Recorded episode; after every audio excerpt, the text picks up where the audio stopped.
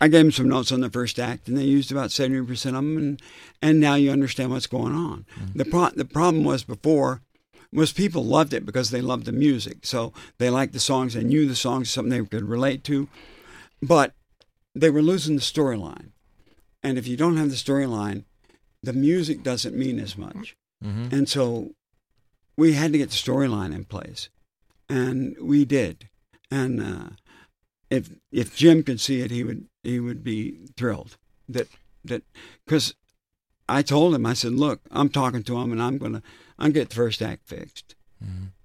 Jim is, is not well, which no, is why he's he, not, and I, I I'm not supposed to talk about it, but you know, at some point. You kind of have to because you, you you're not seeing him. Yeah. You're not seeing him out. You're not seeing him around. You're not seeing him at rehearsals. You're not seeing him. So at some point, uh, people are going to figure out, well, where's Jimmy?